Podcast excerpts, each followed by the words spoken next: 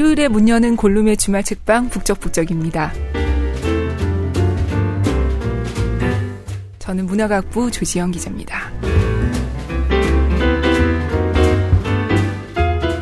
안녕하세요. 한 주 어떻게 보내셨나요? 팟빵 게시판에 응원글도 남겨주셨죠? 허술한 낭독인데 담백하다고 들어주셔서 고맙습니다. 또 매일 했으면 좋겠다는 분도 계셨고, 일요일 기다리신다고도 써주셨죠. 정말, 정말 감사합니다. 지난주 마스다미리 에세이처럼 저도 이런 격려의 말씀들이 제 몸속에 차곡차곡 쌓여가지고 힘이 되고 있습니다. 저는 지난주에 건강한 목소리로 돌아오겠습니다 하고 인사드렸는데 제가 밤샘 야근하면서 도시락을 먹었는데 식중독에 걸려가지고요. 지금 흰쌀죽만 먹었더니 힘이 하나도 없네요. 아직 컨디션이 회복이 되지가 않았는데 요즘 날씨가 10월 치고는 너무 더워서 저처럼 식중독 걸리지 마시고 우리 청취자 여러분들은 조심하십시오. 자, 오늘 책 소개해 드려야죠. 이번 주는 말씀드렸던 대로 스페틀라나 알렉시에비치의 체르노빌의 목소리를 가지고 왔습니다. 보통 이렇게 소개할 때 출판사에 몇 쪽부터 몇 쪽까지 분량을 읽겠다고 미리 허가를 받아요. 저작권자니까. 그런데 이번에는 전화를 했더니 마음껏 소개하시라고 하시지 뭐겠습니까? 출판사 세입회 다시 한번 감사드립니다. 이 책은 최근 뉴스에서 제목을 아마 많이 들으셨을 것 같아요. 벨라루스 작가 스페틀라나 알렉시비치가 올해 노벨 문학상 수상자로 선정되면서 작가의 대표작인 이 작품에 관심이 쏠리고 있습니다. 쏠리고 있는 거 맞죠? 체르노빌의 목소리는 1997년에 러시아어로 출판됐고요. 영어로 번역된 게 2005년입니다. 우리나라에서 한글어 번역본이 나온 건 2011년이고요. 아, 이 책을 대체 어떻게 소개해야 할까요? 먼저 체르노빌 원전 사고부터 잠깐 들여다보면요.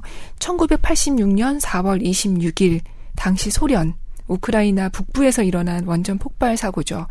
국적으로 치면 발전소가 있는 건 우크라이나지만 사실 벨라루스하고 국경을 마주하고 있는 곳입니다.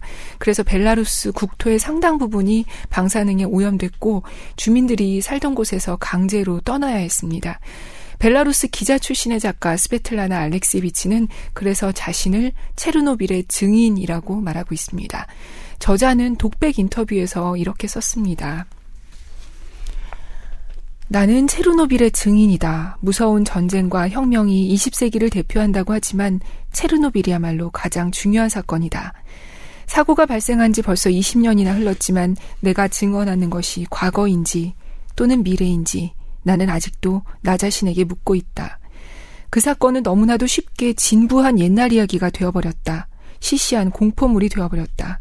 하지만 나는 체르노빌을 새로운 역사의 시작으로 본다. 체르노빌은 단순한 지식이 아니라 선지식이다. 왜냐하면 체르노빌로 인해 사람이 자신과 세계를 이해하던 방식과 갈등하게 되었기 때문이다. 과거나 미래에 대해 이야기할 때 우리는 시간에 대한 주관을 이야기 속에 담는다. 그런데 체르노빌은 그 자체가 시간의 재앙이었다. 우리 땅에 흩어진 방사성 핵종은 5만, 10만, 20만 년, 아니 그보다도 더 오래 남아있을 것이다. 인생의 관점으로 볼 때 영원하다고 할 수 있다. 우리는 무엇을 이해할 수 있는가? 아직은 낯설기만 한 그 악몽의 의미를 이해하고 연구할 능력이 되는가?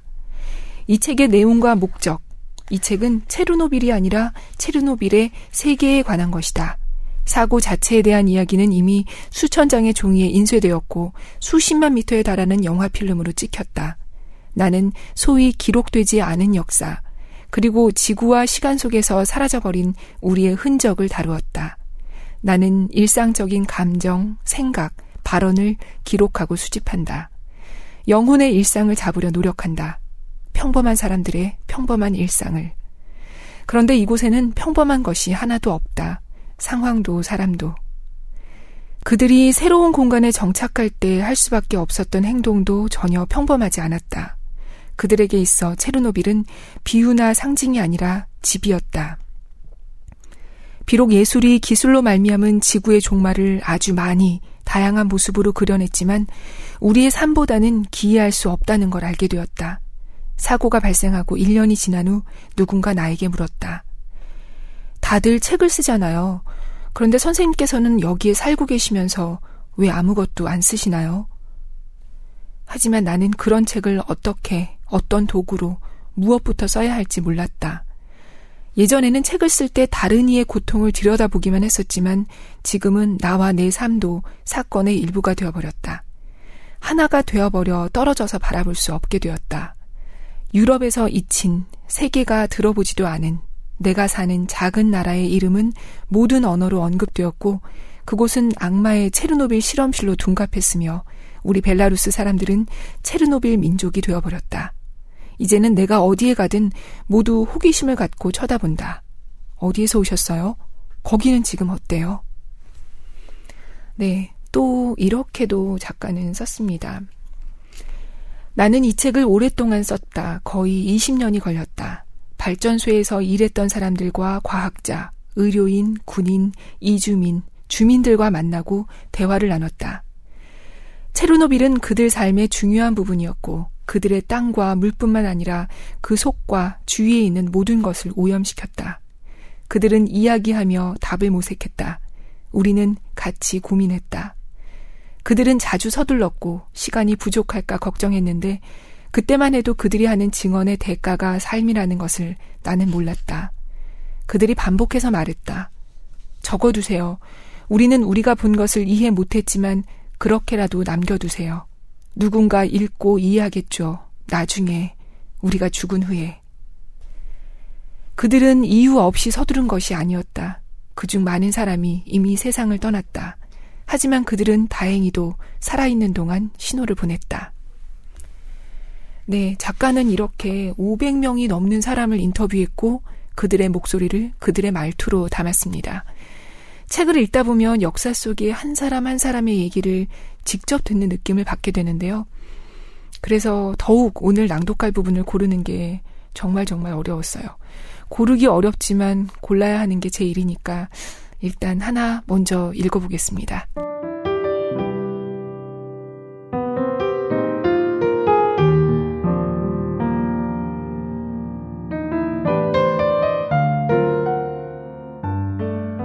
사람의 외로운 목소리 하나.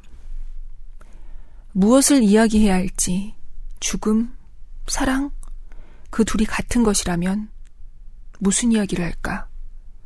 우리는 갓 결혼했다. 거리를 걸을 때나 상점 안에서도 손을 잡고 다녔다. 항상 붙어 있었다. 나는 그에게 사랑한다고 말했다. 하지만 그때까지도 내가 그를 얼마나 사랑하는지 몰랐다. 전혀. 우리는 그가 근무하던 소방서의 기숙사에서 살았다. 2층이었다. 우리 말고도 신혼부부가 셋 더 있었고 부엌을 같이 썼다. 1층에는 차가 있었다. 붉은 소방차가 있었다. 그곳이 그의 일터였다. 나는 그가 어디에서 무엇을 하는지 언제나 알았다. 밤중에 어떤 소음, 고함이 들렸다. 창밖을 내려다봤다. 그가 나를 발견했다. 창문 닫고자 발전소에 불이 났어. 빨리 들어갈게. 폭발을 직접 보지는 못했다. 화염만 보였다. 모든 것이 환해진 것만 같았다. 하늘이 화염, 그을음, 무서운 열기로 가득 찼다. 그런데 그가 오지 않았다. 콘크리트로 덮였던 발전소 지붕이 타면서 그을음이 생겼다. 그는 나중에 당시를 떠올리면서 마치 나무찐 위를 걷는 것 같았다고 말했다. 남편은 기면서 화재를 진압했다. 그리고 다시 일어섰다. 불타는 흑연을 발로 차서 떨어뜨렸다. 그들은 방호복도 없이 입고 있던 옷 그대로 출동했다. 아무런 예고도 없이 평범한 화재인 줄 알고 출동했다. 4시, 5시, 6시. 6시에 우리는 그의 부모님 댁에 갈 예정이었다. 감자를 심으러 갈 생각이었다. 그의 부모님께서 사시는 스페리지의 마을은 프리파티에서 40km 떨어진 곳이다. 씨를 뿌리고 흙을 갈고 그가 가장 좋아했던 일이다. 시어머니는 아들이 도시로 가는 게 얼마나 싫었는지 집까지 새로 지었다는 얘기를 자주 하셨다. 그런데 결국 군대로 징집됐다. 모스크바에서 소방병으로 복무한 후 고향으로 돌아왔을 때 소방관이 되겠다고 고집부렸다. 다른 일에는 눈길도 주지 않았다. 가끔 그의 목소리가 들리는 것 같다. 살아있는 목소리. 사진 속 모습보다도 더 진짜 같은 목소리. 하지만 절대로 그가 나를 먼저 부르지 않는다. 꿈속에서도. 내가 그를 부른다. 7시. 7시에 그가 병원에 있다는 소식을 들었다. 서둘러 달려갔지만 이미 경찰이 병원을 에워싸고 아무도 들어가지 못하게 했다. 구급차만 들어갈 수 있었다. 경찰들은 구급차가 피폭됐으니 다가오지 말라고 소리쳤다. 나뿐만 아니라 그날 밤 발전소에 있던 남자들의 아내들이 모두 뛰어왔다. 나는 그 병원의 의사인 지인을 찾아 나섰다. 그녀가 차에서 내릴 때 가운을 잡아 끌었다. 나 좀 들어가게 해줘요. 안 돼요. 남편분 상태가 안 좋아요. 모두 상태가 안 좋아요. 그녀를 붙잡고 애원했다. 보기만 할게요. 알았어요. 그럼 빨리 가요. 15분, 20분 만이에요. 그를 보았다. 온몸이 부어 있었다. 눈은 보이지도 않았다. 그녀가 내게 말했다. 우유가 필요해요. 많이 필요해요. 적어도 3리터씩은 마시게 해야 해요. 제 남편은 우유를 안 마셔요. 지금은 마셔야 할 거예요. 이 병원의 많은 의사, 간호사, 특히 간병인들은 얼마 후 아프게 된다. 죽는다. 하지만 그때는 아무도 그 사실을 몰랐다. 아침 10시에 기술자 시세노크가 사망했다. 그는 첫째 날의 첫 사망자였다. 두 번째 사망자 발레리 호뎀추크가 잔해더미에 깔렸다는 이야기를 들었다. 그의 시신은 결국 거기에 남았다. 콘크리트로 덮었기 때문이다. 하지만 그때까지만 해도 그 두 죽음이 시작에 불과하다는 걸 몰랐다. 내가 물었다. 바센카, 어떡하지? 여기를 떠나, 떠나라고. 아이가 태어나잖아. 나는 임신 중이었다. 그래도 어떻게 그를 남겨둘 수가 있나. 그가 애원했다. 떠나 아이를 살려. 우선 우유부터 구해다 줄게. 결정은 그 다음에 내리자. 내 친구 타니아 키베노크가 뛰어왔다. 그녀의 남편도 같은 병실에 있었다. 타냐는 아버지 차를 타고 왔다. 같이 차를 타고 시내에서 3km 떨어진 가장 가까운 마을로 우유를 구하러 갔다. 3리터 들이 우유를 여러 병 샀다. 모두 충분히 마실 수 있도록 6병을 샀다. 하지만 그들은 우유를 마시더니 다 개원했다. 계속 정신을 잃어 링거를 투여했다. 왠지 모르지만 의사들은 그들이 방사선이 아닌 가스에 중독됐다고 단정지었다. 그 사이 도시는 군장비로 가득 찼고 도로는 통행이 금지됐다. 어딜 가든 군인이 있었다. 전차도 기차도 운행을 중단했다. 정체 모를 하얀 가루로 거리를 청소했다. 다음 날 우유를 사러 갈 생각에 걱정이 앞섰다. 방사선 이야기를 하는 사람은 없었다. 군인들만이 마스크를 쓰고 다녔다. 사람들은 상점에서 빵을 샀고 사탕도 봉지를 연체로 가지고 갔다. 매대 위에는 케이크와 과자가 놓여 있었다. 평범한 일상이었다. 다만 어떤 가루로 거리를 청소하고 있었다. 저녁에는 병원 출입이 금지됐다. 병원 주변은 사람들로 가득했다. 나는 그의 병실 창가로 갔고 그가 나에게 무언가 소리쳐 말했다. 너무나 비참했다. 그들을 밤에 모스크바로 이송한다는 소문이 무리 중에 돌았다. 아내들이 모여 남편들과 함께 가기로 했다. 남편을 보게 해주세요. 이러실 수 없어요. 몸으로 부딪히며 손톱으로 핥혔다. 이미 두 겹으로 서 있던 군인들이 우리를 뒤로 밀었다. 그때 의사가 나와 환자들을 비행기에 태워 모스크바로 이송할 거라고 통보하면서 갈아입을 옷을 가져오라고 했다. 발전소에서 입고 있던 옷은 모두 타버린 것이다. 이미 버스가 끊겼기에 우리는 시내를 가로질러 집으로 뛰어갔다. 가방을 들고 돌아왔을 때는 이미 비행기가 이륙한 뒤였다. 일부러 우리를 속인 것이었다. 우리가 소리치고 울까봐. 밤. 도로 한쪽은 버스 수백 대로 채워졌다. 벌써 주민을 소개할 준비를 마친 것이다. 다른 한쪽에는 소방차가 수백 대 서 있었다. 사방에서 모아온 것이었다. 거리는 하얀 거품으로 가득 찼다. 그 거리를 우리는 걸었다. 욕하면서, 울면서. 라디오 방송에서 숲으로 대피해 사흘에서 닷새 동안 거기서 지낼 수 있으니 따뜻한 옷과 체육복을 챙기라는 광고가 나왔다. 천막에서 지낼 거라고 했다. 소풍 간다고 좋아하는 사람도 있었다. 노동절을 자연 속에서 보낸다? 색다른 명절이 되겠네. 고기 구울 준비를 하고 포도주를 샀다. 기타와 카세트도 챙겼다. 5월 봄 축제다. 부상당한 남자의 아내들만 울었다. 어떻게 갔는지 생각나지 않는다. 시어머니를 보고서야 정신이 번쩍 들었다. 어머님, 바샤는 모스크바에 있어요. 전용기로 실려갔어요. 우리는 그런 상황에서도 밭에 감자와 양배추를 마저 심었다. 일주일 후면 대피할지 아무도 몰랐다. 누가 알았겠는가? 저녁에 헛구역질이 났다. 임신 6개월이었다. 너무 아팠다. 그가 꿈에서 나를 불렀다. 살아있을 때는 내 이름을 불렀다. 류샤, 류시엔카. 죽은 뒤에는 한 번도 부른 적이 없다. 한 번도. 아침에 일어나 혼자 모스크바에 가기로 결심했다. 그 몸으로 어딜 가려고 어머님께서 우셨다. 아버님도 같이 가기로 했다. 데려다 주실 거야. 아버님께서 은행에서 돈을 찾으셨다. 있던 돈 전부 다. 어떻게 갔는지 생각나지 않는다. 기억에서 또 사라졌다. 모스크바에서 만난 첫 경찰에게 체르노빌 소방관들이 입원한 병원이 어딘지 모르니 국가 기밀이라며 내가 놀랄 정도로 겁을 줬다. 슈킨스카야 거리에 있는 6번 병원이었다. 방사선 전문 병원인 이곳은 출입증 없이는 들어갈 수 없었다. 경비원에게 돈을 건네니 몇 층으로 가라며 들여보내줬다. 누군가를 또 붙잡고 애원했다. 마침내 방사선과 총괄자인 안겔리나 바실리에브나 구시코바 선생님의 방에 들어가 앉았다. 당시에는 성함도 몰랐고 무슨 말을 들어도 기억할 수 없었다.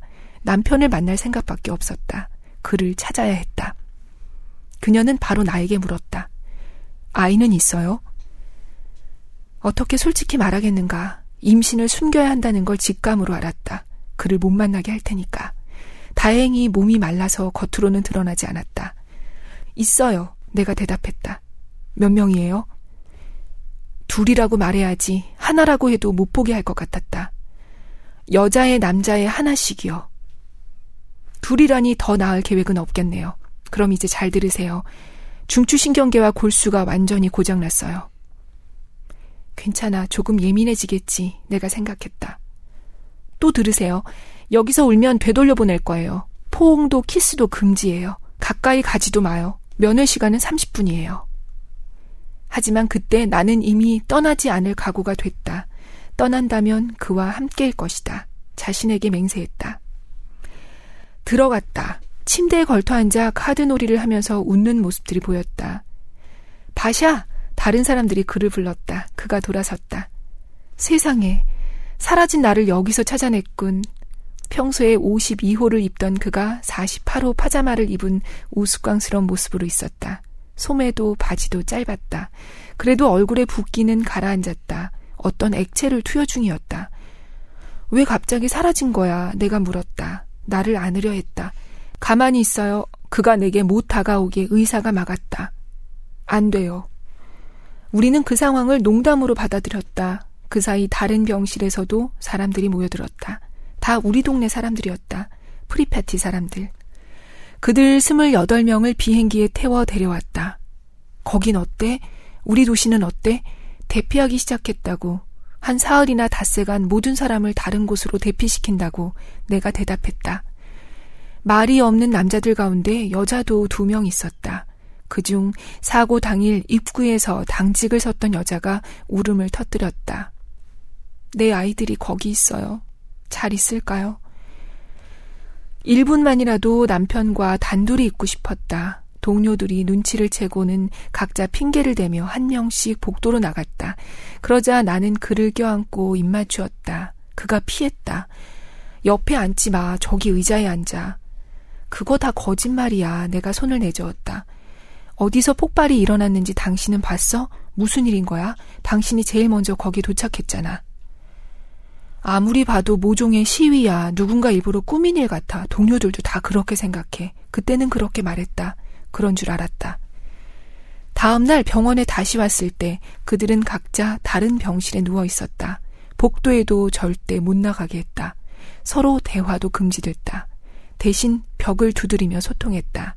짧게, 길게, 짧게, 길게, 짧게. 의사들은 생체마다 방사선 노출에 다르게 반응하기 때문에 격리했다면서 한 사람이 일정 수치를 견뎌내더라도 다른 사람은 그렇지 못할 수 있다고 했다. 그들이 입원한 병실은 벽까지 피폭됐다. 왼쪽, 오른쪽 병실도 아래층의 병실까지. 거기 있던 환자들은 다른 곳으로 옮겨졌다. 아래층에도 위층에도 아무도 없었다. 사흘을 모스크바 지인의 집에서 묵었다. 쑥스러워 말고 소치든 그릇이든 뭐든 필요하면 사용하라고 했다. 정말 좋은 분들이었다. 칠면조로 국을 6인분 끓였다. 우리 소방대원 6명. 다들 같은 교대조였다. 바슈크, 키베노크, 티테노크, 프라비크, 티슈라. 그들 모두 그날 밤 당직을 섰다. 가게에 들러 그들에게 갖다 줄 치약, 칫솔, 비누를 샀다. 작은 수건도 샀다. 물론 지인들도 내가 무서웠을 거다. 안 무서울 수가 없었다. 벌써 온갖 소문이 돌았다. 그렇지만 놀랍게도 먼저 나서서 도움을 줬다. 필요한 게 있으면 다 가져가요. 괜찮아요. 남편은 어때요? 다른 동료들은요? 살 수 있대요? 살 수. 그때 좋은 사람을 많이 만났다. 하지만 그들을 다 기억하지 못한다. 내게는 그이밖에 없었다. 그뿐이었다. 나이 많은 간호사가 해준 말이 기억난다. 고칠 수 없는 병도 있지. 그럴 땐 옆에 앉아 손을 쓰다듬어 줘야 해. 이른 아침 장을 보고 지인의 집에서 국을 끓였다. 병을 닦고 빵 조각을 뿌리고 1인분씩 나눠 담았다. 누군가 부탁했다. 사과 좀 사다 줘. 500ml짜리 유리병을 6개씩 들고 다녔다. 언제나 6인분을 챙겼다. 병원에서는 저녁까지 병실에 앉아 있었다. 저녁에는 다시 도시 반대편으로 갔다. 이런 생활을 얼마나 할 수 있을까. 그런데 사흘 후에 병원 내에 있는 직원용 숙소에서 지내지 않겠느냐는 제안을 받았다. 이보다 기쁠 수가 없었다. 그런데 거기에는 부엌이 없잖아요. 음식은 어떻게 만들죠? 이제 음식할 필요가 없어요. 위장이 더는 못 받아들일 거예요. 그의 모습이 변해갔다. 매일 다른 사람을 만나는 것 같았다. 화상이 겉으로 드러났다. 화상을 입은 입안, 혀, 뺨에 처음에는 작은 물집이 생기더니 계속 커졌다. 하얀 필름 같은 점막이 몇 겹씩 벗겨졌다. 얼굴과 몸이 파란색, 빨간색, 회갈색으로 변해갔다. 하지만 나는 그 몸까지도 너무나 사랑했다. 말로도 글로도 표현할 수 없다. 견뎌낼 수도 없다. 다행히 너무나도 순식간에 일어난 일이라 생각할 겨를도 울 시간도 없었다. 나는 그를 사랑했다. 그때까지도 얼마나 사랑하는지 몰랐다. 우리는 신혼이었다. 아직 사랑을 다 표현하지도 못했다. 거리를 걸을 때면 그가 내 손을 잡고 뱅그르르 돌았다. 그리고 나에게 키스하고 또 키스했다. 지나가는 사람들 모두 미소 지었다. 14일간의 급성 방사선 장애 치료. 그 열 나흘 동안 사람은 죽어간다. 숙소로 들어간 첫날 방사선 수치 검사를 받았다. 옷, 가방, 지갑, 구두, 모든 것이 탔다. 그러고는 즉시 모든 물건을 압수했다. 속옷까지도. 돈만 그대로 두었다. 대신 44호를 입는 나에게 56호 환자복과 37호가 아닌 43호 신발을 내줬다. 옷은 돌려줄 수도 안 줄 수도 있다고 했다. 하지만 그 옷이 세탁소로 갈 가능성은 희박했다. 그런 모습을 하고 남편 앞에 나타났다. 그가 놀랐다. 도대체 무슨 일이야? 한편 나는 기어이 국을 끓여냈다. 유리병에 끓는 물을 붓고 조각낸 닭을 넣었다. 잘게 잘라 넣었다. 나중에 누군가가 솥을 주었다. 아마 청소부나 숙소 접수 담당 직원이었던 것 같다. 또 다른 사람이 도마를 줘서 채소를 썰 수 있었다. 환자복을 입은 채로는 시장에 갈 수 없어서 누군가 채소를 사다 줬다. 하지만 다 쓸모없는 일이었다. 그는 물조차도 마시지 못했고 날계란도 못 삼켰다. 그런데 나는 맛있는 것을 먹이고 싶었다. 마치 그게 도움이라도 될 것처럼. 우체국으로 뛰어갔다. 부탁이에요. 이바노 프랑코프스키에 계신 부모님께 급히 전화해야 해요. 제 남편이 지금 여기서 죽어가고 있어요. 무슨 이유에서인지, 그들은 내가 누구인지, 내 남편이 누구인지 금세 알아채고는 전화를 연결해줬다. 아버지와 언니, 남동생이 그날 바로 모스크바로 왔다. 오면서 내게 옷과 돈도 가져왔다. 5월 9일, 남편은 항상 나한테 말하곤 했다. 모스크바가 얼마나 아름다운 도시인지 모를 거야. 특히 승전 기념일에 불꽃놀이 할 때는 더 예뻐. 너도 꼭 봤으면 좋겠어. 병실에서 남편 옆에 앉아 있는데 그가 눈을 떴다. 지금 낮이야 밤이야? 밤 9시야. 창문 열어봐. 불꽃놀이 시작했겠다. 창문을 열었다. 8층이라 도시 전체가 내려다 보였다. 불꽃다발이 하늘로 올라갔다 떨어졌다. 멋져. 내가 모스크바를 보여준다고 약속했잖아. 평생 기념일마다 꽃을 선물한다는 약속도 했지. 그때 남편이 베개 밑에서 카네이션 세 송이를 꺼냈다. 간호사에게 돈을 주고 부탁한 것이다. 그에게 달려가 입을 맞췄다. 하나밖에 없는 내 사랑. 그가 나무랐다. 의사가 한 말 잊었어? 나를 안으면 안 돼. 키스해도 안 돼. 남편을 포옹하는 것은 금지였다. 만질 수도 없었다. 하지만 나는 그를 침대에서 일으키고 앉혔다. 그가 누웠던 이불을 정리하고 열을 재고 대소변을 받아냈다. 몸을 닦고 밤새도록 옆에 있었다. 그의 움직임, 호흡 하나하나를 지켜봤다. 병실이 아닌 복도라서 다행이었다. 갑자기 어지러워져 창틀을 붙잡았다. 지나가던 의사가 내 팔을 잡고 일으켰다. 그러고는 예상하지 못했던 질문을 했다. 임신하셨어요? 아니에요. 너무 놀라 누가 들을까 걱정했다. 거짓말하지 마세요. 그가 한숨을 내쉬었다. 너무 당황해 의사에게 무슨 부탁을 할 겨를도 없었다. 다음 날 안겔리나 선생님께서 나를 부르셨다. 왜 거짓말했어요? 그녀가 엄하게 물었다. 다른 방법이 없었어요. 사실대로 말하면 집으로 돌려보낼 거였잖아요. 선의의 거짓말이에요. 지금 무슨 짓을 했는지 알아요?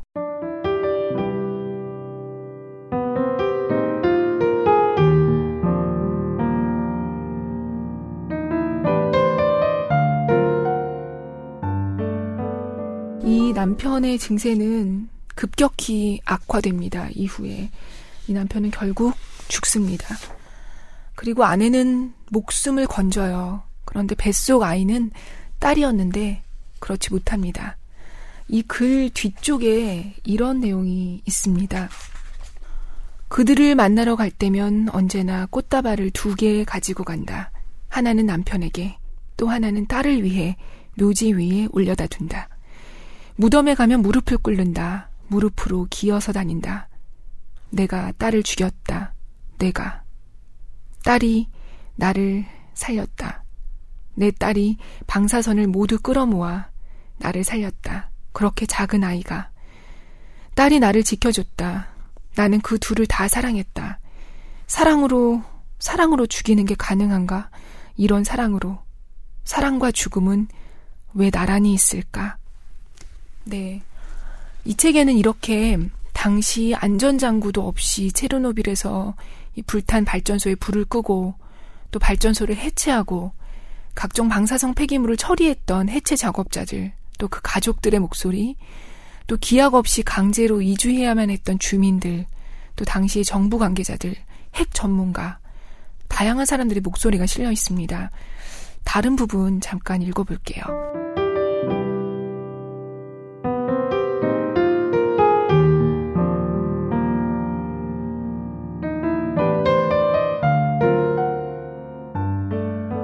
행복한 임산부를 못 본 지 오래됐다. 행복한 엄마를.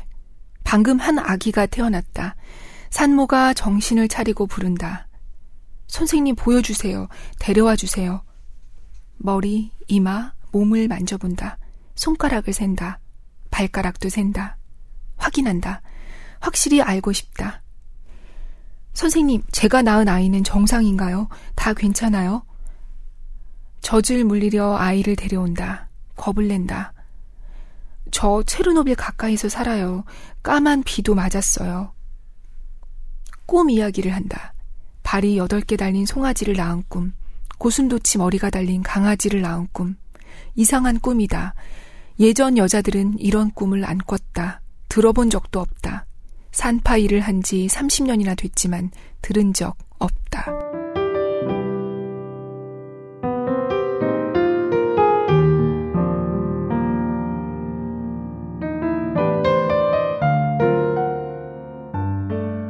텔레비전에 갑자기 체르노빌이 나왔다. 할머니가 우유를 짜서 병에 붓는 장면이었다.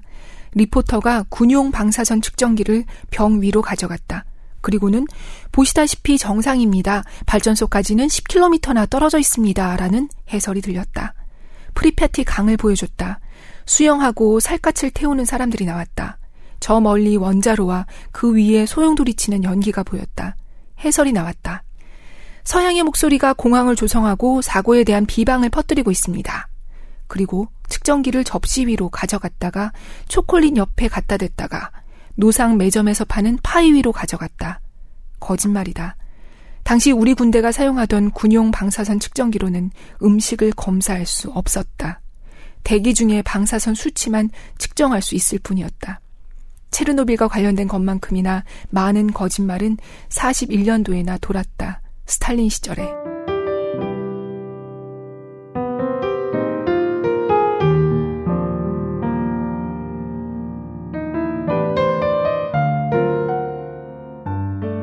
사랑해서 아이를 갖고 싶었어요. 첫 아이를 기다렸어요. 남편은 아들을, 나는 딸이 태어나기를 바랐어요. 의사가 나를 설득했어요. 임신 중절 수술을 하셔야 합니다. 남편께서 체르노빌에 오래 계셨어요. 운전기사인 남편은 사고가 난 직후 그곳으로 불려갔어요. 모래와 콘크리트를 운반했거든요. 하지만 난 아무도 안 믿었어요. 믿기 싫었어요. 사랑은 모든 것을 이길 수 있다고 책에서 읽었어요. 죽음까지도. 내 아이는 죽은 채로 태어났어요.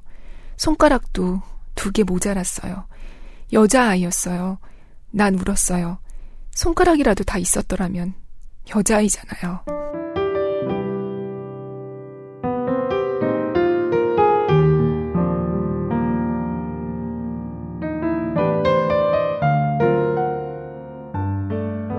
네. 아, 연기한 건 아닌데, 이 엄마 사연들은 참, 음, 눈물이 나는 것 같아요, 진짜로. 근데 저는 제일 답답했던 게, 아니, 학자들은 대체 뭐 했던 거지? 이 상황이 되도록 왜 내버려뒀지? 하는 부분이었어요. 그런데 전직 벨라루스 핵에너지 연구소장의 얘기가 뒷부분에 나오더라고요. 일부를 읽어보겠습니다.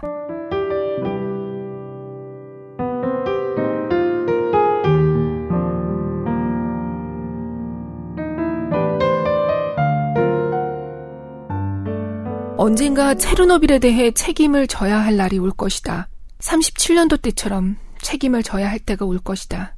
그게 50년 후가 될지라도 우리가 다 늙고 다 죽은 후라도 그들은 책임져야만 한다.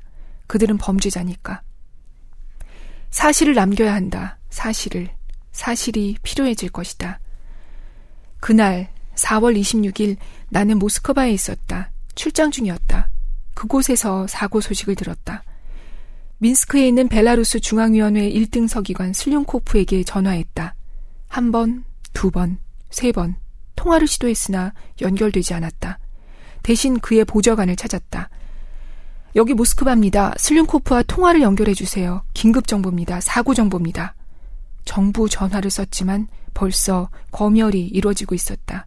사고라고 말만 꺼내도 통화가 끊어졌다. 당연히 감시하는 것이었다. 도청하고 있었다. 관련 기관이 국가 내의 국가가 그것도 중앙위원회 1등 서기관과의 통화를 게다가 나는 일반인도 아니었다. 나는 벨라루스 과학 아카데미 핵에너지 연구소장이다. 교수에다 통신회원이다. 그런 내가 건 전화를 끊어버렸다. 두 시간이 지난 후에야 겨우 술룡코프가 수화기를 집어들었다. 보고했다. 심각한 사고입니다. 모스크바에서 다른 사람과 얘기하면서 계산해 봤는데 방사선 기둥이 벌써 우리 쪽으로 이동하고 있습니다. 벨라루스 말입니다. 한시도 지체 없이 국민을 대상으로 요오드 치료법을 시행하고 발전소 근처 주민을 이주시켜야 합니다. 100km 반경 내에 있는 사람과 동물을 이동시켜야 합니다. 슬륜코프가 말했다. 벌써 보고 받았다네. 불이 났는데 벌써 껐다고 들었소. 나는 폭발 직전이었다. 거짓말입니다. 명백한 거짓말입니다. 아무 물리학자한테 물어보십시오. 흑연이 한 시간에 5톤씩 타고 있습니다. 지금 얼마나 타고 있는지 상상이 되십니까? 첫 기차를 타고 민스크로 향했다. 잠을 이룰 수 없는 밤이었다. 아침에 집으로 가 아들의 갑상샘을 검사했다. 시간당 180퀴리였다. 그런 상황에는 갑상샘을 측정하는 것이 가장 확실하다. 요오드와 칼륨이 필요했다. 일반적인 요오드다. 젤리 반 컵에 요다 칼륨을 어린이는 두세 방울씩, 어른은 서너 방울씩 타서 마시게 했다. 원자로가 열흘 동안 탔기에 열흘 동안 이렇게 복용해야 했다. 하지만 아무도 우리 말을 안 들었다.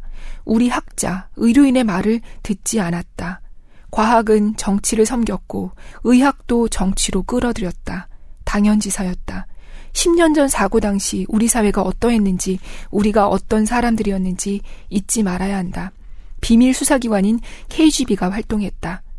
서쪽의 음성은 꺼트려졌다. 금기사항, 당과 군사의 기밀이 수천 가지였다. 훈령이 흘러넘쳤다. 거기에다 모든 사람이 소비에트의 평화적인 핵은 이탄이나 서탄만큼 안전하다는 교육을 받으며 자랐다. 우리는 두려움과 편견, 미신으로 억압된 사람들이었다. 하지만 사실, 사실만이. 그날 4월 27일 나는 우크라이나와 경계가 맞닿은 고멜주에 가기로 했다. 발전소에서 불과 수십 킬로미터만 떨어진 브라긴, 호이니키, 나로블야 지역 중심 도시에 가보기로 했다. 나는 모든 정보가 필요했다. 도구를 가져가 방사선 준위를 측정할 생각이었다. 측정 결과는 이랬다. 브라긴 시간당 3만 퀴리, 나로블야 시간당 2만 8천 퀴리. 그런데 사람들은 씨를 뿌리고 밭을 갈고 있었다. 부활절 준비가 한창이었다. 달걀을 칠하고 부활절 케이크를 구웠다. 방사선이라니요? 그게 뭐예요? 아무런 명령도 내려지지 않았다. 위에서는 파종이 어떻게 되어가는지 보고서를 제출하라 한다. 나를 미친 사람 보듯 쳐다보았다. 뭐라고요, 교수님? 무슨 말씀이세요? 렌트겐, 마이크로 렌트겐, 외계어잖아요. 민스크로 돌아왔다. 케이크, 아이스크림, 다진 고기, 빵을 흥정하는 사람들로 대로가 가득 찼다. 방사성 구름 아래서. 4월 29일 모든 것을 확실히 기억한다. 날짜와 함께. 아침 8시에 나는 벌써 슬륜코프의 사무실 앞에서 대기하고 있었다. 사무실 안으로 들어가려 애쓰고 또 애썼다. 하지만 받아주지 않았다. 그렇게 저녁 5시 반까지 기다렸다. 5시 반에 서기관실에서 유명한 시인이 나왔다. 우리는 아는 사이였다. 슬륜코프 동무와 벨라루스 문화에 대해 논의했습니다. 내가 폭발했다. 조금만 더 지체했다간 아무도 그 문화를 더는 발전시키지 못할 거요. 당신이 쓴 책도 사람들을 지금 체르노빌에서 이주시키지 않는다면 아무도 못 읽을 거요. 살려내지 못할 겁니다. 왜 그러십니까? 불 다 껐다고 들었는데요. 결국 슬륜코프를 만났다. 어제 봤던 장면을 그림으로 그려 보여줬다. 사람을 살려야 합니다. 우크라이나에는 벌써 소개가 시작됐습니다. 당신네 선량 기사들은 왜 동네방네 돌아다니면서 공포 분위기를 조성하는 게야? 모스크바에 있는 일리인 교수에게 이미 자문했다네. 다 정상이야. 군인과 군사 장비가 투입되어 처리하는 중이고 정보위원회, 검사국이 발전소에 파견됐어. 다 해결돼가는 중이야. 지금 냉전 중이라는 점을 잊지 말게나. 사방에 적이 깔렸어. 체르노빌의 흑연 감속 비등경수 압력관형 원자로는 핵폭탄의 원료인 무기용 플루토늄을 생산했다.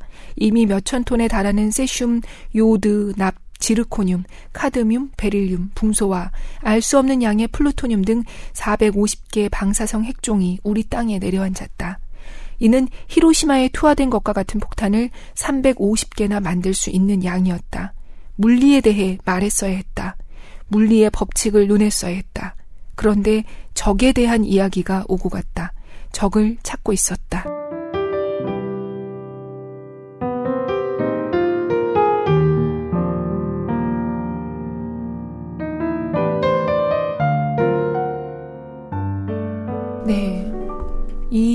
이렇게 문제를 제기했던 이 소장은 결국 당국의 협박을 받고 법정에 서고 해고됐다고 합니다.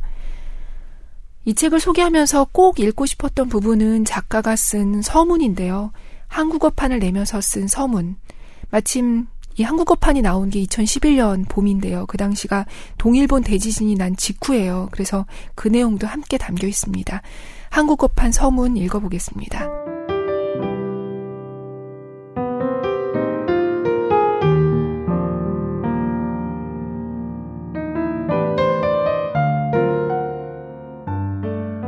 일본의 영화 감독 구로사와 아키라의 영화 꿈을 보면 일본의 모든 원자력 발전소가 폭발하는 장면이 나온다.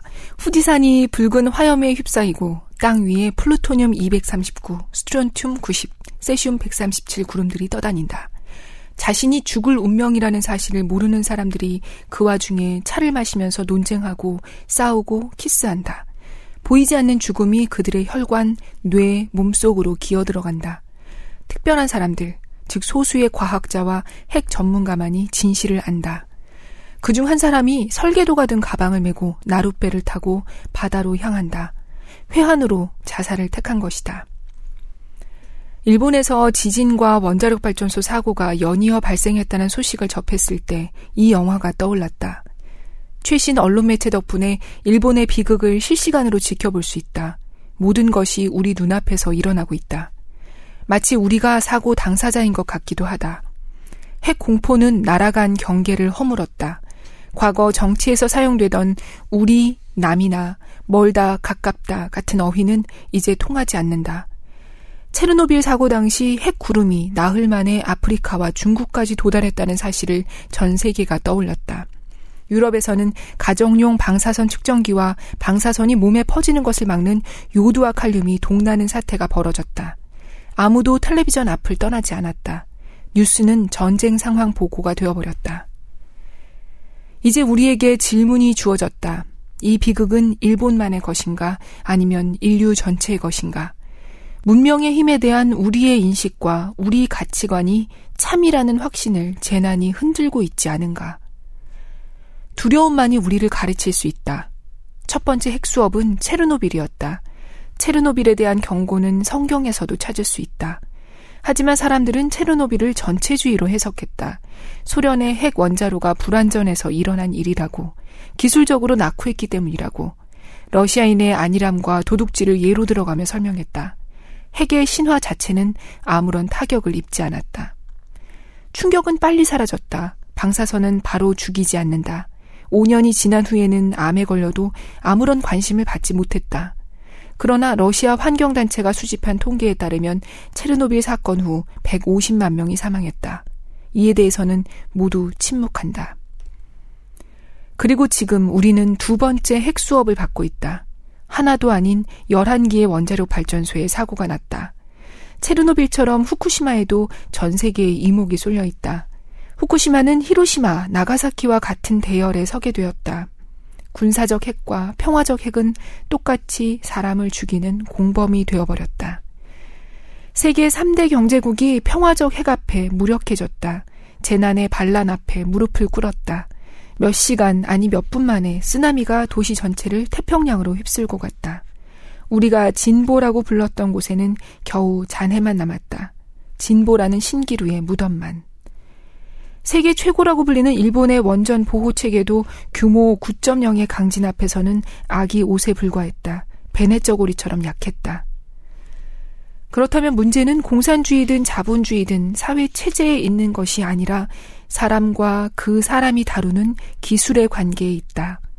뛰어난 기술일수록 재앙이 더 무시무시해진다고 생각하는 사람은 많지 않다. 하지만 그것은 현실이다. IT, 칠레, 뉴질랜드에는 길들여진 핵이 없어서 천만 다행이었다. 몇 해 전 일본 홋카이도에 있는 토마리 원전을 방문한 적이 있다. 호텔방 창문으로 그 모습을 처음 봤는데 갈매기 날개처럼 하얀 마치 해안에 착륙한 우주 비행선 같이 보이는 완벽한 구조였다. 토마리 원전 직원들은 자신들을 마치 데미우르고스, 즉 조물주처럼 생각하는 것 같았다. 내게 체르노빌에 대해 질문했다. 내 이야기를 들으며 연민을 담은 미소를 지었다. 우리가 일하는 원전에서는 절대로 일어날 수 없는 일이라고 했다. 원전 건물 위로 비행기가 떨어져도 끄떡없고 가장 강력한 지진 규모 8.0의 강진도 견뎌낼 수 있다고 했다. 하지만 이번에 일본 역사상 처음으로 규모 9.0의 지진이 발생했다. 현대인들은 자기 능력의 한계를 인정하려 하지 않는다. 프랑스에서는 우리 원전은 절대적으로 안전하다라는 말을 들었다. 미국에서도 같은 말을 들었다. 스위스에서도. 소련 핵에너지의 아버지라고 불리는 러시아의 물리학자 아나톨리 알렉산드로프는 소련의 원전은 사모바르만큼이나 안전하다고 주장했다. 크렘린 궁전 바로 옆 붉은 광장에 세워도 된다고 했다. 처음으로 체르노비를 방문했을 때가 기억난다. 헬리콥터 수십 대가 하늘을 날고 탱크 같은 군장비가 큰 소리를 내며 도로 위를 돌아다녔다. 군인들은 기관총을 메고 있었다. 누구를 쏘려고 했던 것일까? 물리를? 폭발 후 한동안 과학자들조차도 평범한 양복을 입고 발전소 옆을 돌아다녔다. 마스크도 안 끼고 다녔다. 사람들은 체르노빌에 있으면서도 체르노빌 수준으로 생각하지 않았다. 그들은 전쟁 때처럼 행동했다. 내 눈앞에서 체르노빌 전의 사람이 체르노빌 사람으로 바뀌었다. 주변이 다 새로운 세상이었다. 어디에든 새로운 적이 있었다. 죽음은 전에 보지 못했던 모습을 하고 나타났다. 보이지도 않고 만질 수도 없고 냄새도 나지 않았다. 물, 흙, 꽃, 나무에 대한 사람들의 두려움은 말로 표현할 수 없었다. 한 번도 겪어보지 못한 일이었기 때문이다. 그때까지 익숙했던 색깔, 모양, 냄새가 나를 죽일 수도 있게 되었다. 낯익은 그러나 낯선 세계였다. 몇 킬로미터나 되는 오염된 땅에서 오염된 지층을 벗겨내고 시멘트 컨테이너에 넣고 묻었다. 흙을 흙에 묻었다. 집과 자동차도 묻었다. 도로와 나무를 씻었다. 한편 사고 해체 작업 본부에서는 아침 회의마다 아무렇지도 않게 이런 이야기가 오갔다. 이 일에는 목숨 10개면 됩니다. 여기에는 20명이 소요됩니다. 그리고 그럴 때마다 필요한 인원이 나타났다. 자원자들이 나타났다. 이런 상황에서 원자력이 가장 값싼 에너지라는 말을 어떻게 할 수 있겠는가? 오늘날 거의 30개국에서 443기의 원자력 발전소가 가동 중이다. 미국 104기, 프랑스 58기, 일본 55기, 러시아 31기, 그리고 한국에 21기가 있다. 종말을 앞당기는 데 충분한 개수다. 그중 20%가 지진 위험 지역이 있다. 체르노빌 사고로 가장 큰 피해를 당한 벨라루스에는 100년 전 규모 7.0의 지진이 일어난 장소에서 새로운 원자력 발전소 건설이 진행 중이다. 아직 남아있는 수많은 개천이 그 지진을 증명하고 있다. 벨라루스 국민은 원전 건설이 두렵지만 누구도 그들의 의견을 묻지 않았다. 원전 시공은 러시아가 맡았다. 계약 체결식에서 푸틴은 일본보다 더 안전한 원전을 지을 거라고 말했다. 5일 달러가 넘쳐 흐르는 러시아는 세계 7대양의 미니어처 체르노빌, 즉 떠다니는 원전 수십 개를 띄우려고 계획하고 있다. 이 해상 원전이 완공되면 인도네시아와 베트남에 팔릴 것이다. 세계 정복을 꿈꿨던 러시아 시인 흘레브니코프가 생각나는 대목이다. 일본의 재난이 닥친 날은 공교롭게도 미국 애플사의 팬들을 흥분케 한 2세대 아이패드의 출시일이었다. 오늘날 인간은 첨단 기술이 편의와 즐거움만을 제공하길 기대한다. 그리고 시장은 즉각적인 결과를 가져다 주는 것에만 투자한다. 우리의 소비는 끝없이 증가하고 그것을 진보라 부른다. 살상 무기가 개발되어도 그것을 진보라 부른다. 방사선 때문에 죽어가는 체르노빌레츠와 얼마 전 재난을 당한 일본인, 그리고 희생자의 유족들에게 무엇이 필요하며 그들이 생각하는 진보가 무엇인지 물어보라. 신형 휴대전화 혹은 자동차와 삶 중에 무엇을 선택하겠는가? 히로시마와 나가사키, 체르노빌을 겪어본 인류는 핵 없는 세상을 향해 갈 것만 같았다. 원자력의 시대를 벗어날 것만 같았다. 다른 길을 찾을 줄 알았다. 하지만 우리는 아직도 체르노빌의 공포 속에서 살아간다. 흙과 집은 주인을 잃은 채로 남아있고 들판은 다시 숲으로 변하고 있으며 사람의 집에 동물이 살고 있다. 수백 개의 죽은 전기줄과 수백 킬로미터의 도로가 의미 없이 연결되어 있다. 나는 과거에 대한 책을 썼지만 그것은 미래를 닮았다.